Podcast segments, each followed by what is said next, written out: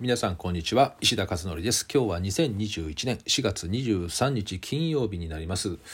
えー今日ですね先ほどちょっとランチで、えー駅の方にね行ったんですけどおまあ、結構ね天気もいいし気温もねそこそこいい感じで。で太陽がねこう当たってるところでなんかベンチみたいなのがあったんでそこにこうね座ってたんですよね。えーでそしたら、えー近くにねちょっと離れたところにまあお年寄りの方かなあ男性で、えーいらっしゃってですねそれでなんかまあ日向ぼっこ的にしてるんですよね。でそのね3メートルぐらい後ろにねえーカラスがね1羽のカラスがね、えーずっとこうねなんかあの待ってる何か待ってるかのようにね控えてるんですよ3メートル後ろぐらいそのおじいさんのね。でねあのちょっとなんか近づいてきてそのおじいさんね追っ払うわけですねカラスにねあっち行けって言ってね追っ払うと。でもまたカラスがねその3メーターぐらいのところでねまたずっとねじーっとしてんですよね。でね何してんのかなってこれ見てたんですよ。でこのカラスは餌もらえることをねこうなんか目的にしてんのかなと思って。でもおじいさん追っ払ってるわけですよね。何回も来てこうカラスが近づくと追っ払って。でそのたんびにこう逃げたりとかするんだけどまた3メートル後ろにね必ずいるんですよね。それでねそしたらねえー、鳩がね2羽来たんですよ。飛んできた鳩が。で鳩が飛んできたらそのおじいさんはね餌あげたんですよ鳩に。でそしたらですねパッて餌を投げて、えー、鳩が食べようとしたところですねカラスがうわっと襲ってくる。えーというね結局このカラスっていうのはあ鳩が来ることを待ってたんだろうねだって自分がもらえないことは分かってんだからで鳩が来て餌が出てきたところそれを横取りしようということをどうも企んでいたらしいと。でいうことでカラスはねそこの後ろとねもう2羽いたね近くに。いやーすごいねあのカラス。あのーだから先のことが分かるってことでしょこれって。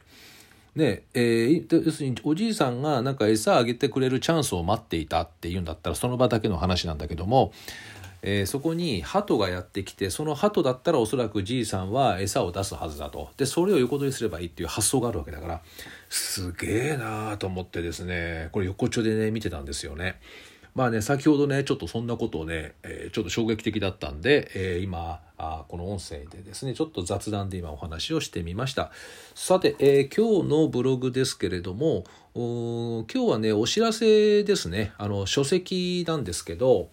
新刊本がいよいよ出ます、えー5月の10日です、えー5月の10日で実はもう Amazon で、えーこの書影ですかね表紙がもう出ていて、えー今予約が開始になりました。まあ、なので、えー今回ですねブログにあえて、えー載せてみたということです。でタイトルが「子どもの長所を伸ばす5つの習慣」ということで、えーこれ集英社なんですね。で集英社はですね、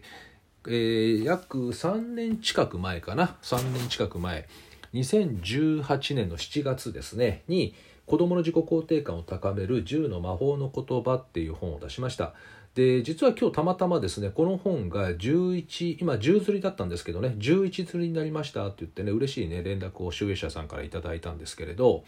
まあ、3年近く経ってねまだずっとあのアマゾンでも結構上位にね、えーこうねランクインさせてもらっていて、えーすごくねこうなんかありがたいですよね3年ぐらいも経つのにずっとまだね、えー造反がこうねされていくっていうのは、まあ、その魔法の言葉のですね本の第、まあ、2弾っていうかな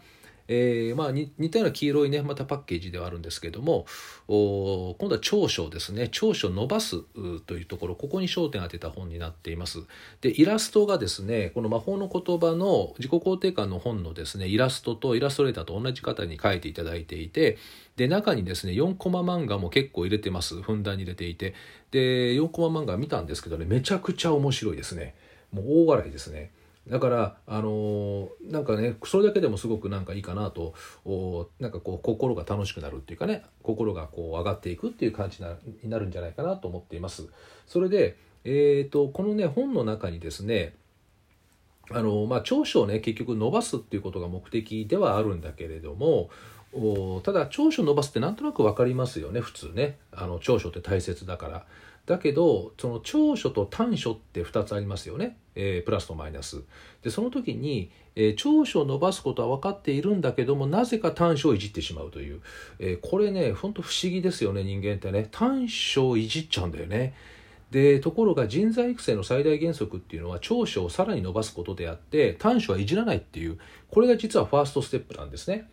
人を育てるためのファーストステップ。なんだけどもなぜかファーストステップで短所をいじるという。これ日本の教育ってこうやってきちゃってんのかな？昔からあの欧米とかはね違うって聞きますね、えー、一説には、えー、向こう向こうはねなんかいいところどんどん伸ばしていくっていうのをまずやっていくと。でね、ただまあそれはそうなんだけどもただこういう話をするとですね必ずね、えー、じゃあだらしないとかどうしようもないことは何もしなくていいんですかとかほっといていいんですねみたいなこういう話になっちゃうんですよね短絡的にね。で、えー、じゃあないんですよね単純にはそうではないと。そこで、えー、重要なことはですね結構あのそういった誤解が出るので3つぐらいですねいつもお話ししてるんですねそれに対してその誤解を解くために。まず1つ目は一見ね短所に見える特徴って実は長所であるっていうことがあるんですね。えー、例えばですね、えーとまあ、子供が子供がですねこう秋っぽいとしますよねすごくね。秋っぽい子供。でも秋っぽいってよく考えると表から見るとですねそれ見切りつけるのが早いってことですよね。秋っぽいって。もう飽きちゃってるわけだからなんか分かったわけですよ。もうなんとなくもうポイントみたいのが。だから飽きちゃったみたいな。もう十分楽しんだしみたいな。だからこういったね、えー、ものであったりとかあと集中力がないってことはよく気が付くっていう性質ですしね。だからそういうですねあの短所と長所って結構表裏の関係にあるものが多いんですね。全てじゃないけどね。でこの本にはですねそれ25種類載せました。一見短所に見えるやつは実は長所だよねっていうひっくり返すことができるっていう表をですね25種類、えー、載せたということですね。であと2つ目にですね長所は自分で気づいていないから気づかせてあげなきゃいけないんですよね。で短所って自分で気づいてるから言う必要はないと。いうことですね。だけどこの気づいてるところを指摘するから子供が切れる。っていうことですよね。だから気づいてない部分を気づかせてあげるっていうのがすごく重要なんですよっていうお話ですね。であとですね3番目に長所が伸びると短所を自分で是正するようになるんですよね。これがロジックなんですよ。そういうそういう仕組みになってるんですよね。短所が長所がガンガン上がっていくと短所は自分で気づいてるからそれを直そうという気持ちが出てくると。でだけどもそうは言いつつも親が子供の短所やっぱ気になるってあるじゃないですか。でその時じゃあどうするかっていうのでさっきのねお話ですねほっといていいんですかって話なんだけどもどうしても気になるんだったらまずその短所を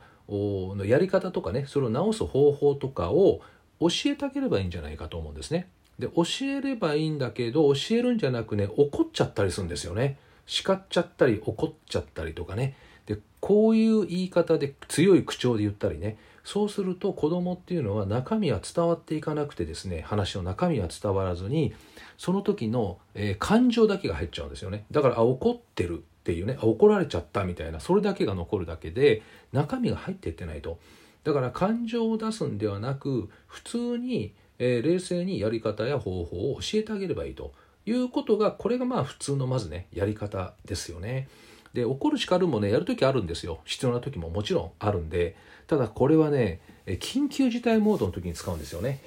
あの非常事態にだから平時の時に使っちゃうとですねえー、平時の時にそれをね何回も何回も使ってると慣れちゃうじゃないですかだんだんと。だから緊急とか非常っていうのはごく稀にあるからインパクトがあるわけであって、えー、しょっちゅうやってるとですねインパクトなくなっちゃうんですよねこういうのって。だからしょっちゅう怒り続けるとか叱り続けるとかやっちゃうとですね全く効果がなくなってしまうということもあるんですよね。なので、えー、まあ短所とかそういうのは基本的には自分で修正していくんだけどもでもどうしても親がそれ気になって気になって仕方がないっていう時その時はやり方や方法を普通に冷静に教えてあげましょうというねまあ、そういうモードでいくといいんじゃないかなということです。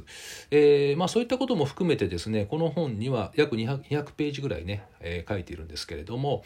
多分ですね子どもの長所をどう見つけどう育むかみたいなこれね分かりやすく5つの習慣という形で書いてますので、えー、ぜひですねご覧になってえ、いただければと思います。また合わせて感想とかね、何か、あのいただけるとですね、えー、ぜひ参考にね、させてもらったりとか、紹介もさせていただこうかなと思っています。で、まだあの予約段階ですので、えー、5月10日からになるから、まあ、それ前後に多分配送されるんじゃないかなと思うんですけれど、えー、ぜひですね、あの、まあ、予約前になんかすっごいなんかね、こう、お人気ですって言うとなんか嬉しいなと思うんでももし皆さん買う予定がありましたらですね是非予約とかしていただくと、えー、嬉しいです、